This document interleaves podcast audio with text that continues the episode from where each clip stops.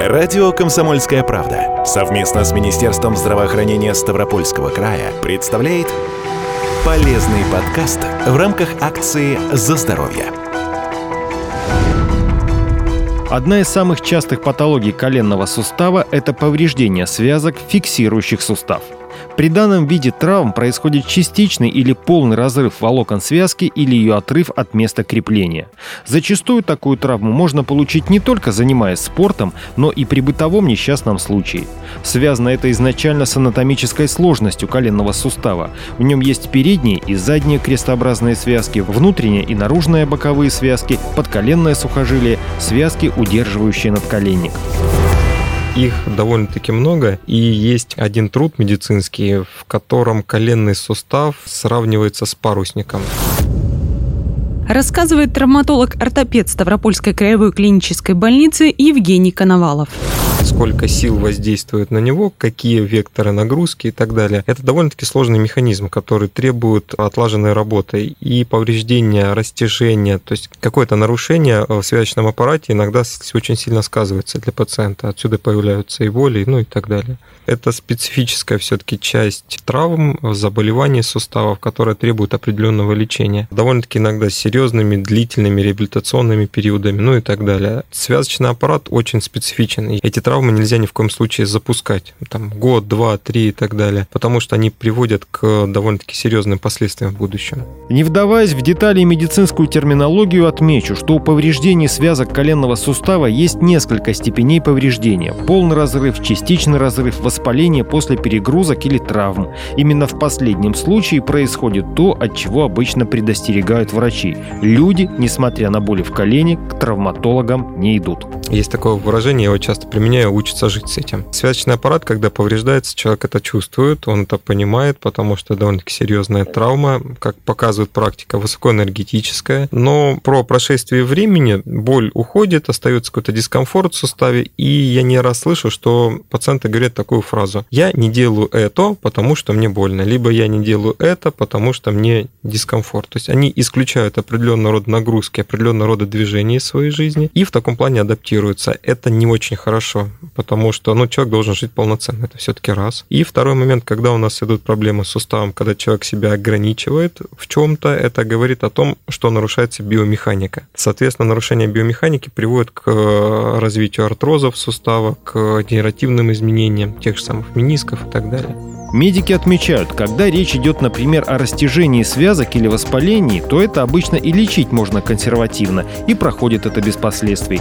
Но если при полном разрыве связки вы из-за боли в колене перестали бегать по утрам, забросили спортзал и пешие прогулки, то такое самоограничение со временем все равно ни к чему хорошему не приведет. Человек говорит, я в обычной жизни иду на работу, все хорошо. На выходные я хотел пробежаться, не могу, потому что колено там через полтора километра начинает болеть. То есть человек исключает на протяжении там полугода, вот последний раз пациента я видел, на протяжении полугода исключает, допустим, нагрузки раз. Не ходит в поход, э, отказывается от своего любимого дела, потому что у него болит колено, он не может подняться на возвышенность с рюкзаком и так далее и тому подобное. Связочный аппарат очень специфическая вещь. Э, мышечный корсет, который у нас есть, который очень хорошо у некоторых пациентов разработан, он берет на себя какую-то функцию определенную связок, он удерживает колено. Но в то же время при повреждении связочного аппарата остается микронестабильность, которая нарушает функцию. Получается такой замкнутый круг. Вроде бы человек себя неплохо чувствует, но нагрузки он не может выполнять. Обычная жизнь спокойная, дом, работа, работа, дом, он переносит спокойно его ничего не беспокоит. Но небольшое, где-то пробежался с ребенком, где-то захотел в поход пойти, там, начал усиленно плавать, или захотел походить в тренажерный зал, и тут колено дает о себе беспокоить. Он рефлекторно, первое основное, то есть никто не хочет оперироваться, все хотят получить лечение, чтобы это было безоперативно, чтобы это все было быстро, хорошо. Это психология срабатывает, то есть человек понимает, да, вроде бы нормально все, я вроде бы живу, вроде бы хорошо, ничего не беспокоит, а когда-то там при физических нагрузках что-то поднывает, но я тогда их лучше делать не буду. Вот это одна большая большая ошибка. Опять мы приходим к тому, что профессиональной медицинской помощи люди иногда боятся. Боятся потому, что понимают, будет операция, будет больно, но при этом живут годами с травмированными связками колена,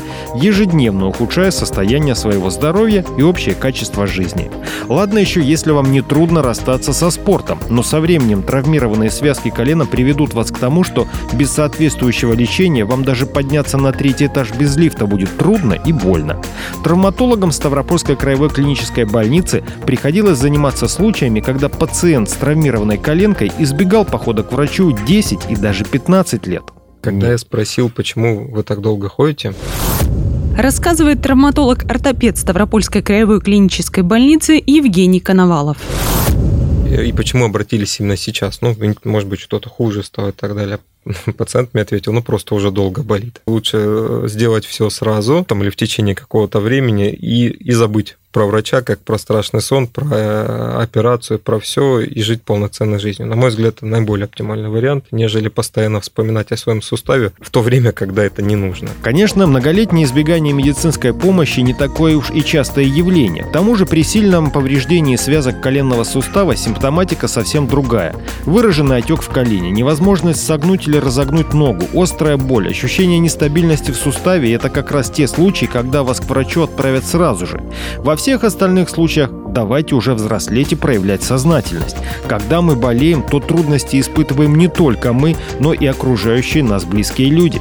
А ведь на вас все рассчитывают. И дети, и внуки, и друзья. Вообще следует знать и такую деталь. Если мышечное волокно и кожа имеют способность к регенерации, то есть со временем заживают и зарубцовываются, то связки надо только сшивать. Впрочем, не будем забывать, и легкая травма может привести к осложнениям. Об этом напомнил и травматолог-ортопед Евгений Коновалов. Связку-то вылечить мы не можем. Если есть повреждение связочного аппарата, то, соответственно, мы их восстанавливаем, делаем так называемую аутопластику связок. То есть, когда берется собственное сухожилие донорское, и из него формируется связка, она имплантируется там, в полость коленного сустава. Если говорить о передней крестообразной связке, там, чем вообще грозит, ну, сама травма сама по себе может запустить процессы артроза, разрушения сустава, механизм разрушения. Будет ли это, насколько это быстро произойдет, сказать практически невозможно, потому что факторов, которые могут э, на этом сказаться, ну, очень сложно. То есть пациент может там 5-6 лет проходить с повреждением крестообразной связки, никаких признаков артроза у него не будет. А может там в течение года, в принципе, развиться вот э, артрозные проявления. Это все зависит от многих факторов, начиная от механизма травмы, заканчивая какую нагрузку все-таки пациент испытывает, потому что часто бывает, что колено болит, но мы все равно нагрузку делаем, бегаем, прыгаем, занимаемся спортом, ну, помазали фиксатор, а где-то эластичный бинт, перетерпели там и дальше. Вот этого, конечно, не должно быть. Самое грозное осложнение все-таки это развитие артроза, потому что артроз – хроническое заболевание, которое в будущем может привести к замене сустава, к эндопротезированию. Если мы говорим о полном повреждении ну, крестообразной связки для вообще связочного аппарата, однозначно это оперативное лечение. Еще важно помнить о том, что операция в таких случаях – это только начало лечения. Колено слишком сложная структура и хирургия связочного аппарата продолжается реабилитацией. Разумеется, только под наблюдением соответствующего специалиста. Само восстановление связочного аппарата, как мне не прискорбно, как хирургу это говорить, но это где-то процентов 40 успеха. Правильная, качественно э, выполненная операция. Остальные 60% это правильная реабилитация. Да, мне как хирургу это тяжело говорить, но действительно так и есть. И мы с пациентами всегда обговариваем, обсуждаем и периодически встречаемся, осматриваем после операции, насколько идет правильно реабилитационные все моменты. Потому что восстановить связку, да, в принципе, это тяжелая, ну, такая энергетическая, высокозатратная операция, но ее вполне спокойно можно сделать, мы это делаем. Но правильная реабилитация, она требует понимания не только со стороны самого пациента, что нужно делать, что нельзя, но и реабилитолога, который должен его вести. Занятие реабилитации самостоятельно, к сожалению, это тупиковая ветвь. Этого не нужно делать, потому что, как показывает практика, нет стопроцентного результата от этой операции. Когда человек занимается самостоятельно, без присмотра, он не добивается как мне не прискорбно еще раз так говорить, он не добивается того эффекта, который он бы мог получить с тем же самым реабилитологом. Это неполноценно. То есть, ну, он, грубо говоря, там процентов на 60 на 70 может восстановиться, потому что очень много нюансов, потому что сам связочный аппарат, организм должен заново провести все нервные импульсы, заново почувствовать эту связку,